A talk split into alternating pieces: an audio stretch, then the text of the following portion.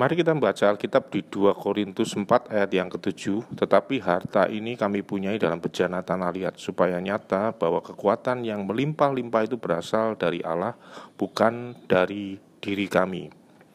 Alkitab menganalogikan hubungan kita dengan Tuhan Itu dengan empat kategori. Dari kategori yang sederhana sampai ke kategori yang paling rumit. Yang pertama adalah hubungan antara penjunan dengan bejana. Yang kedua adalah hubungan gembala dan domba.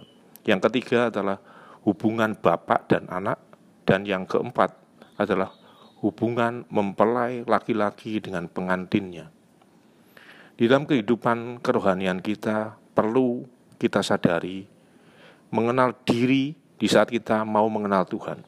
Mengenal Tuhan yang kudus, kita mau mengenal diri kita sebagai orang yang sangat sama sekali tidak kudus ataupun tidak layak. Mengenal Tuhan yang besar, kita harus menyadari bahwa kita ini sungguh sangat tidak berharga.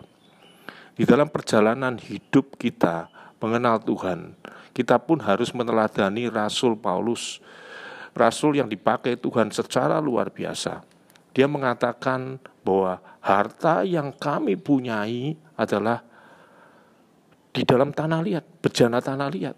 Dia tidak mendefinisikan dirinya ataupun tidak membanggakan portofolio dia yang yang dia punya yaitu kemampuan berbicara atau karunia-karunia roh ataupun hal-hal yang lain yang boleh Paulus banggakan.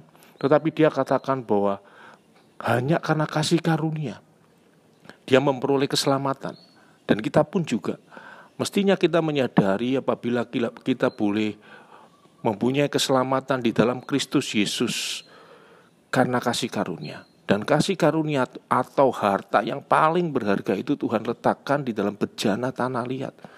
Sifat dari bejana tanah liat di antaranya adalah mudah pecah dan murah. Satu hal yang harus kita sadari bahwa di dalam hidup kita hanya karena kasih karunia saja kita boleh ada. Hanya karena pertolongan Tuhan, natur Tuhan, natur Allah itu Tuhan mau kosongkan dan mau turun sebagai manusia dan menebus kita sebagai anak-anak tebusannya. Pada saat ini, siapa pun kita pada pagi hari ini, mari renungkan firman Tuhan dan kita mau nyatakan bahwa ini aku Tuhan bejana tanah liat di tangan penjunan. Engkau bentuk aku biar menjadi bejana yang menjadi kemuliaan namamu. Bejana yang bisa kau pakai, bejana yang bisa memberkati banyak orang.